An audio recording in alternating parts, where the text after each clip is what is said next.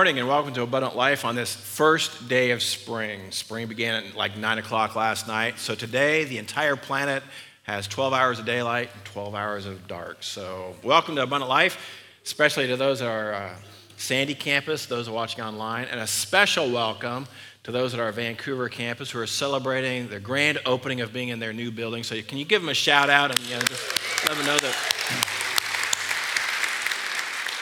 We rejoice with our brothers and sisters in Vancouver today. As Dave mentioned, today I'm wrapping up a series on relationships that we've called I Give Up. And the theme of this series is the verse in Ephesians 5:21. It's in your life notes. It says, "Submit to one another out of reverence for Christ." Pastor Mike began this series by looking at marriage, especially from Ephesians 5, and then last week Pastor Robbie spoke on parents and children from Ephesians 6. But as we wrap up today, I want to f- forget about people for a moment and focus on something bigger. That is our relationship with God, because the most important relationship that we can have is with God. See, marriage is the most important of all human relationships. But your relationship with God is even more critical than a marriage relationship because a relationship with God is everlasting. Jesus taught that there's no marriage and no sex in heaven. And first time I heard that, I thought, what? It took me a, real, a while to realize why. Ephesians 5, verses 31 and 32. For this reason, a man will leave his father and mother and be united to his wife, and the two will become one flesh. This is a profound mystery, but I'm talking about Christ and the church.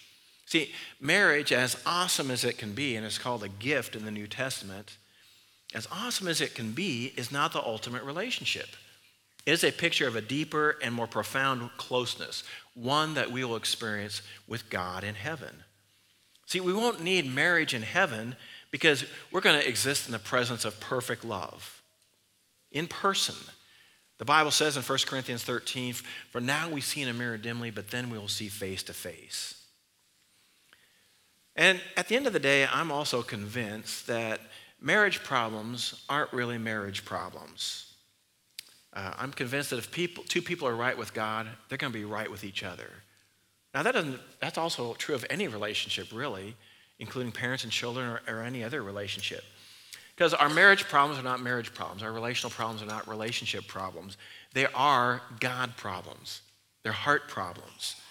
And our lack of connection with God looks, us to try, looks for us to fill that void with substitutes. Because it's possible to make marriage an idol or your children an idol, any relationship an idol.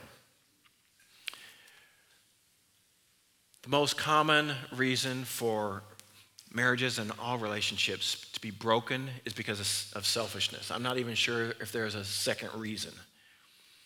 But see, we cannot cure our narcissism by focusing on ourselves. Instead, the solution is to focus on God. And Jesus is the ultimate example of what relationship with God looks like because here was someone who is totally and completely submitted to the will of God. And the clearest example of Jesus in his submission to God is found in the cross. The night before the crucifixion, Jesus prayed in Luke 22, verse 42 Father, if you are willing, take this cup from me, yet not my will, but yours be done. And when Jesus is talking about cup, that's a reference to the cross. It wasn't his preference to go through the cross. That's not what he, what he wanted to do, but he was submissive to the will of God. And so we're going to focus a little bit today on the cross because that's a clear, the clearest demonstration of Jesus being submissive, submissive to God. And there's no way to make a crucifixion attractive. Today we wear crosses as necklaces and jewelry, and I'm pretty sure that people in the first century would have a really hard time wrapping their brains around that. Because it'd be the equivalent of us wearing little electric chairs around our necks. Because the cross was a symbol of death agonizing, humiliating, painful death. There is a difference between a crucifixion and an execution. It's the difference between one being public versus one being more private. One is slow, the other tends to be swift. And because this is the beginning of Passion Week and Palm Sunday, as we prepare for Easter, I want to take a look at what the Bible calls the central event in human history. For special consideration, I want to take a look at three of the sayings of Jesus on the cross and their implications for us. So, words from the cross. Jesus, there are at least seven instances of Jesus speaking from the cross. I'm going to look at three of them. And the Bible is understated when it just says they crucified him. It doesn't really specify what that entails. The Latin word for cross is cruce. The word excruciate gives you an idea of what the cross is all about. The ACL, the anterior cruciate ligament in your knee, is in the shape of a cross. And I've had ACL surgery, and I can speak from experience. It's excruciating. Crucifixion was invented by the Phoenicians several hundred years before Jesus ever made his entrance onto the scene in Israel. The Phoenicians worshiped the God of the earth, and they didn't think it right that a criminal would defile the earth that they revered, and so they came up with this ingenious method of execution. The Romans then perfected it into a science. Matthew and Mark tell us that Jesus was offered a drink. It was wine mixed with gall, and it was meant to be a mild anesthetic that would help calm the victim down before what would happen next. And Jesus refused the anesthetic, the, the, the mild painkiller. The Roman guards would take iron spikes about nine inches long, and They wouldn't drive the spike through a hand because the hand cannot support the weight of a human body on a cross. Instead, they'd feel for the indentation between the two bones in the wrist. Now, one reason why we're confused about that is because Jesus tells his disciples after the resurrection, See my hands. But according to Jewish anatomy, the wrist was a part of the hand. And so, but the Roman soldiers would be careful to find that indentation in the wrist, making sure they didn't puncture an artery, because that way the victim would then bleed to death and die much more quickly than they intended. And then they would drive that iron spike into the wood of the cross. Then the feet would be placed on top of each other, the knees bent when a third spike was driven through the flesh and into the wound. And it's important for the knees to be bent because it's not possible to breathe while hanging on a cross. The pressure on the pectoral muscles of the chest is so great they begin to spasm and the victim suffocates very quickly. So, as a result, the Romans perfected this method of having the knees bent so that way a person on a cross could actually uh, leverage themselves and hoist up to grab a breath and then slump back down. So, a person on a cross was pretty much in constant motion, going up and down, trying to gasp breaths of air.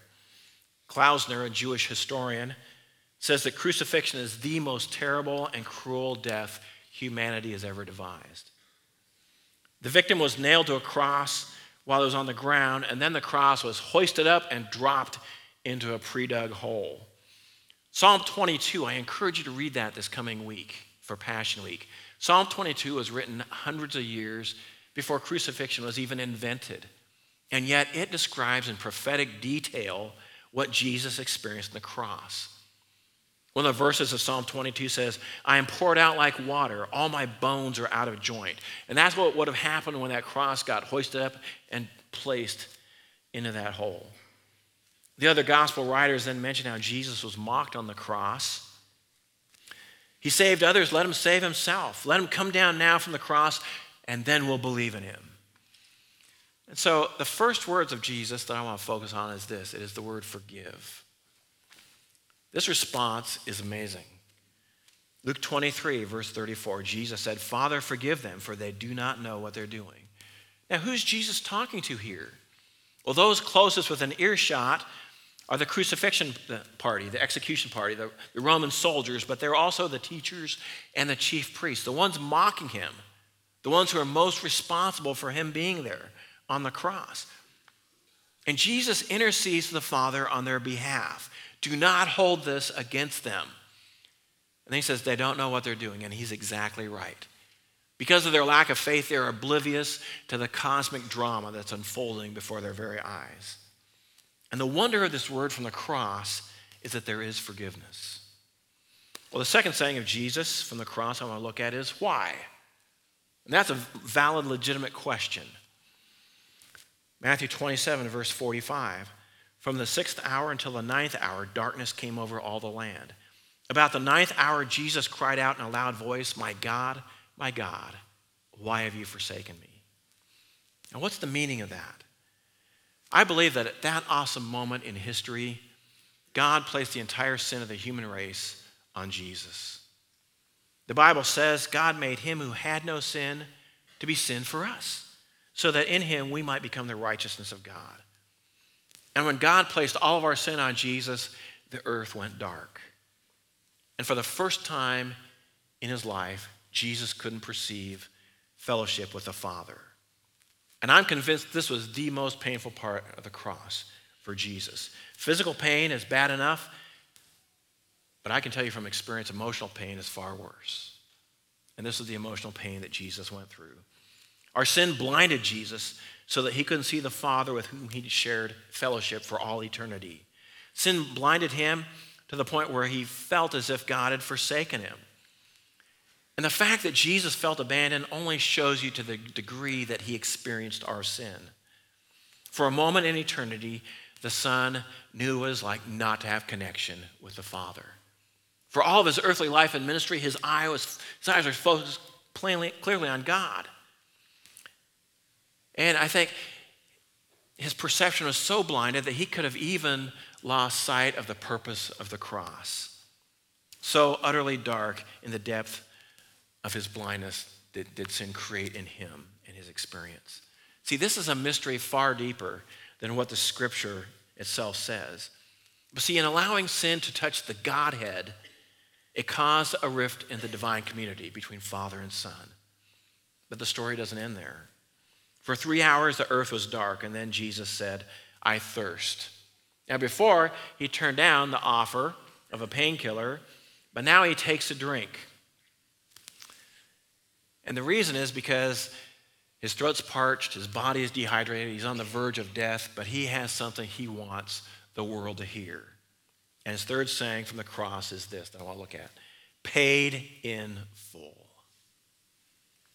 John 19, verse 30. When he had received the drink, Jesus said, It is finished. And he said it with a loud voice, a voice of triumph and of victory. Because you see, the word paid in full in the Greek means it is finished. The words are the same.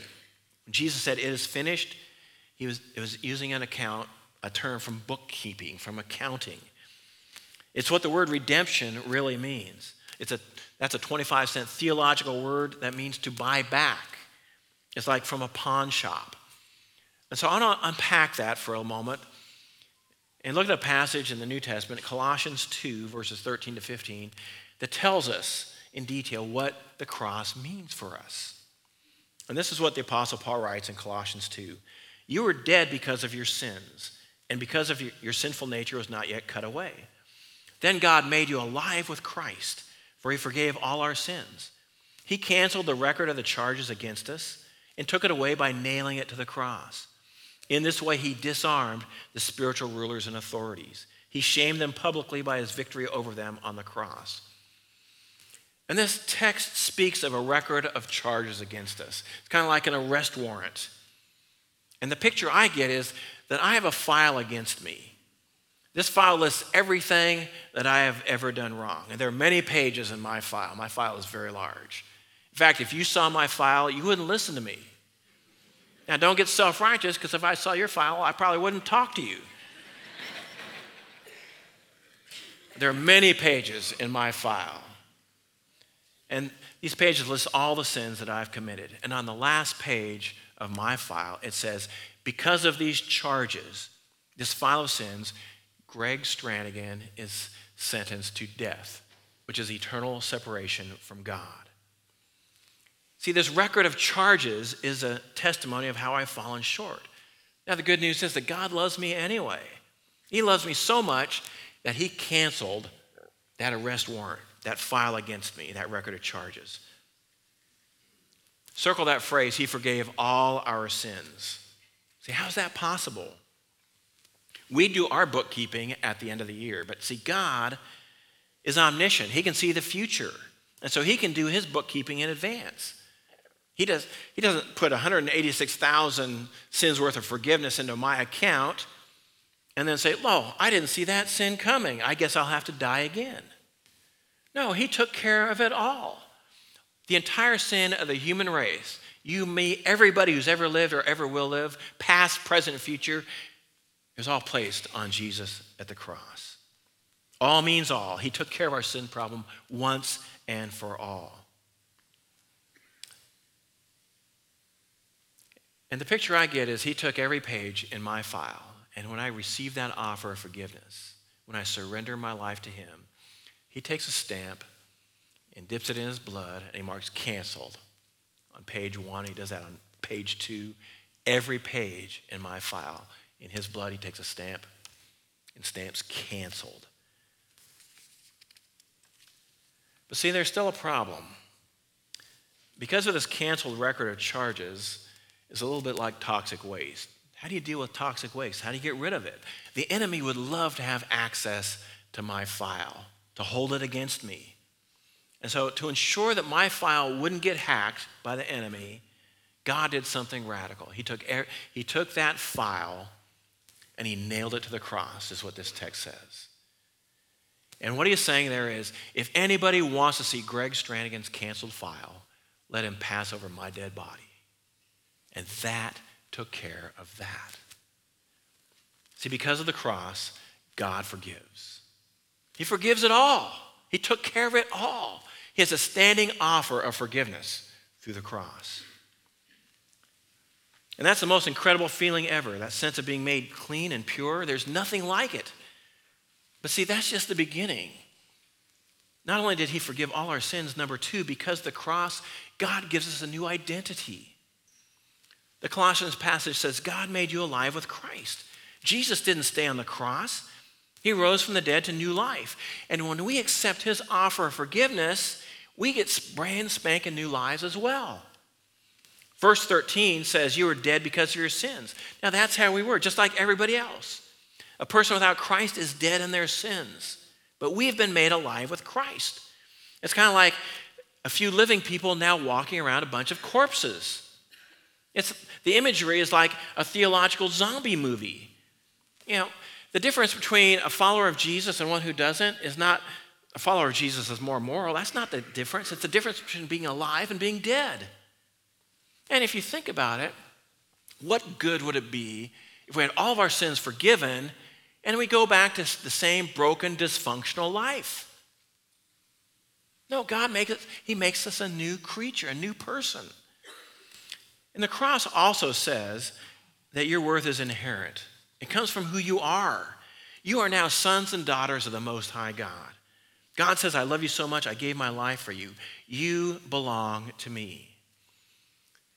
So let's talk about what it means to submit to God. Because that's what Jesus has done to make that possible. And our flesh doesn't like that word submit, it grates against us. Now, we come by that honestly because if you think about it, that's the original sin in the Garden of Eden. Adam and Eve decided to live independently from God. But the paradox of, of the cross is that submitting leads to victory. I'd said that because of the cross, God wins.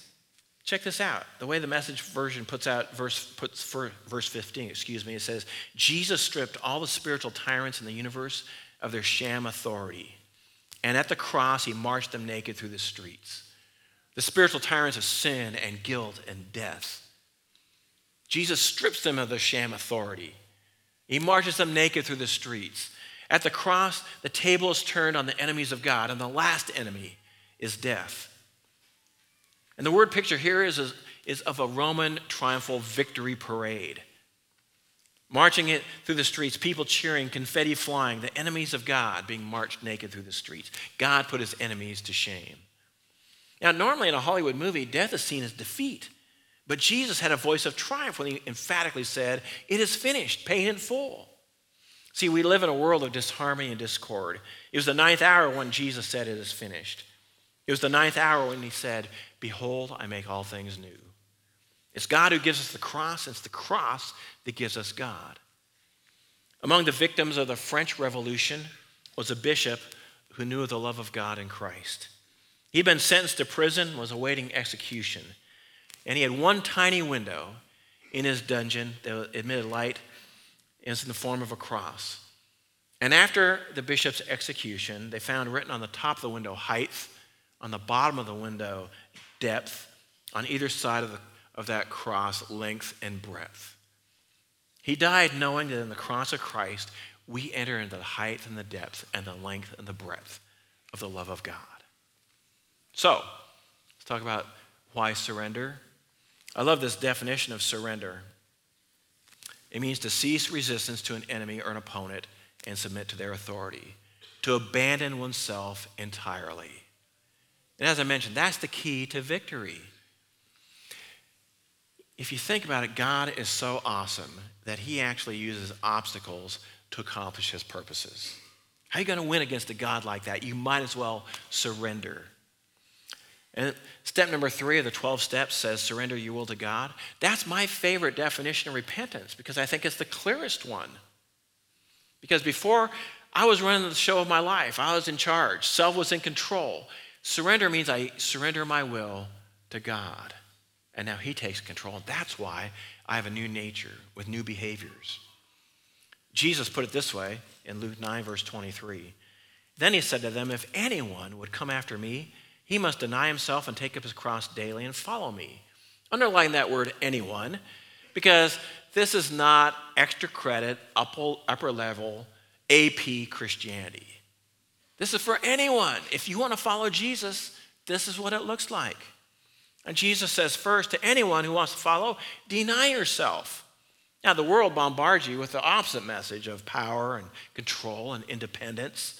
Have it your way. You deserve a break today. Jesus tells you just the opposite deny yourself. And then he says this take up your cross.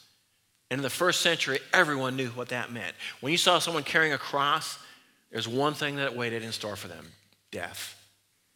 Jesus is calling us to die to self.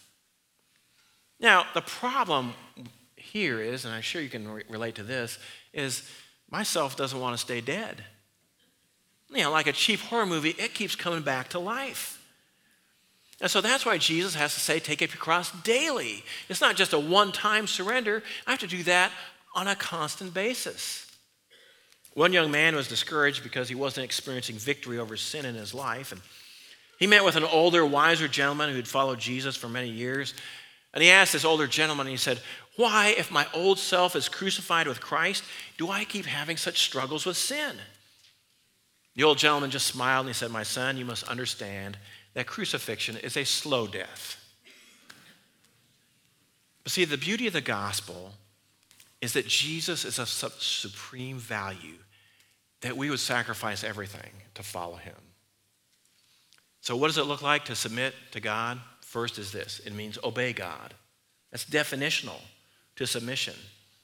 Matthew 7, verse 21 Jesus says, Not everyone who says to me, Lord, Lord, will enter the kingdom of heaven, but only he who does the will of my Father. The word Lord means maximum authority. See, it is an oxymoron to say Jesus is Lord and then turn around and say, Well, I can go ahead and sin. God will forgive me. His grace will cover it.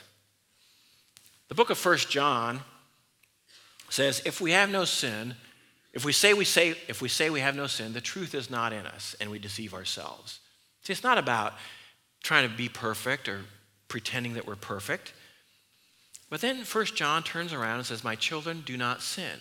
So I get a little confused. It's like, okay, if we say we have no sin, the truth is not in us, we deceive ourselves, but do not sin. But see, when he says, My children, do not sin, that means do not continue in sin, do not walk in sin. That's the difference. We all stumble and fail, but the point is, don't live in it. Make your trajectory to obey God and not self. Jesus was very clear when he said the hallmark of being in the kingdom of God is to do the will of God. Obedience and submission are important, but they're not, they're not the most important thing. This is ascending in terms of value and priority. Obey God. Number two is love God. Matthew 22, verse 37. Love the Lord your God with all your heart, with all your soul, and with all your mind. And see, I grew up in church, and part of the problem of the church upbringing that I was raised in is pretty legalistic because it see it focused on behaviors. Following Jesus is way more than behavior modification. Because that just leads to rules and regulations, it leads to legalism. Jesus said, If you love me, you'll obey me. In other words, if you're having trouble with your, with your obedience, work on your love relationship with Jesus. The obedience then follows way more naturally. So, a couple of final thoughts. The cross shows us our need for grace. King Frederick II was an 18th century monarch of Prussia.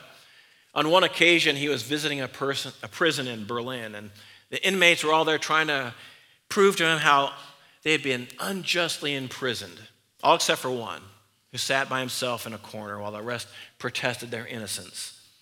Seeing him sitting there, the king went over to this solitary figure and asked what he was there for. Armed robbery, Your Honor, he said. The king asked, Were you guilty? He answered, Yes, sir. I entirely deserve my punishment. Immediately, the king ordered the guard, Release this guilty man. I don't want him corrupting all these innocent prisoners. See, the one who admitted received grace. And that's the way it is with us. John, Romans 3, verse 23 For all have sinned and fall short of the glory of God and are justified freely by his grace through the redemption that came by Jesus Christ. See, the, the cross is testimony that none of us are innocent. We're all guilty. We've all sinned. The cross reminds us that we have a sin problem and we need the grace of God that he provides. There's a song out now that uh, Danny Gokey sings called Tell Your Heart to Beat Again and it was written by Phillips Craig and Dean. And Randy Phillips explains the song is, is a good song, but the story behind it is remarkable. Randy Phillips tells the story, the backstory. He says that a pastor uh, talked one of his church members, who was a surgeon, into being allowed in the operating room of a woman who was having open heart surgery. So this pastor's staying in the corner, and they bring the person in, and he witnessed the doctor sawing open her chest and opening the chest cavity. The surgeon then extracted her heart and began to do treatment on her heart and re- repair her heart. He then put the heart back in the chest cavity and gently massaged it, but the heart didn't start on its own. So he massaged the heart again, and still nothing happened, and it began to dawn on the pastor I'm about to see this doctor lose his patient. They did more extreme treatment on the heart, and still no response. And finally, the surgeon did something extraordinary. He took off his surgeon's mask, he knelt down beside the patient, he spoke into her ear. He said, Miss Johnson, this is your surgeon speaking. The operation went perfectly. Your heart has been pre- pre- repaired, but you've got to tell it to beat again. And with that, the heart began to beat. See, every person in this room has had their heart wounded and broken. And we come to the cross to get our hearts fixed. That's part of the deal. God gives us a new heart. Not just that He forgives our sins, that's awesome, but He gives us a new heart with a new nature. And sometimes it takes the great physician to say, hope again, love again, to tell your heart to start beating. That's where it begins, is at the cross. See, God's desire is for us to live in His love. That's what He wants. He pursues us with an undying love. And He has a standing offer for us to come to the cross. But still, we have a choice to make in that offer. And when we accept it, that's when the kingdom of God begins in our lives, in our hearts. I want to close with a salvation prayer. And if you've never given your life to Jesus, you can do that right now and begin the restoration of your heart. I'm going to ask that you pray alongside me. And if you have prayed this prayer, would you also pray out loud? To support those who might be praying this prayer for the first time. We pray God, I admit that I need your grace. Thank you for the cross. I surrender my will to you. Thank you for forgiveness. Give me a new heart. If you prayed that prayer for the first time, would you let us know by indicating on a connection card and then putting that in the offering bucket as it's passed by? In a couple of moments, we're going to par- participate in communion together, but there's one more takeaway that I want us to look at. That is, the cross shows us our unconditional love of God. The cross shows us the unconditional love of God. See, the cross is ultimately about love. The Bible says that God is love, and sometimes we have a hard time understanding that because I know how it works in my life. You know, my circumstances don't always go swimmingly. I've heard it called daisy petal Christianity, as in, I got a raise, he loves me, I lost my job. He loves me not. Something which I prayed for actually happened. He loves me. My anger got the best of me today. He loves me not. A friend encouraged me today. He loves me. My car needs a new transmission. He loves me not. See, circumstances in our life come and go. Some are good, some are bad.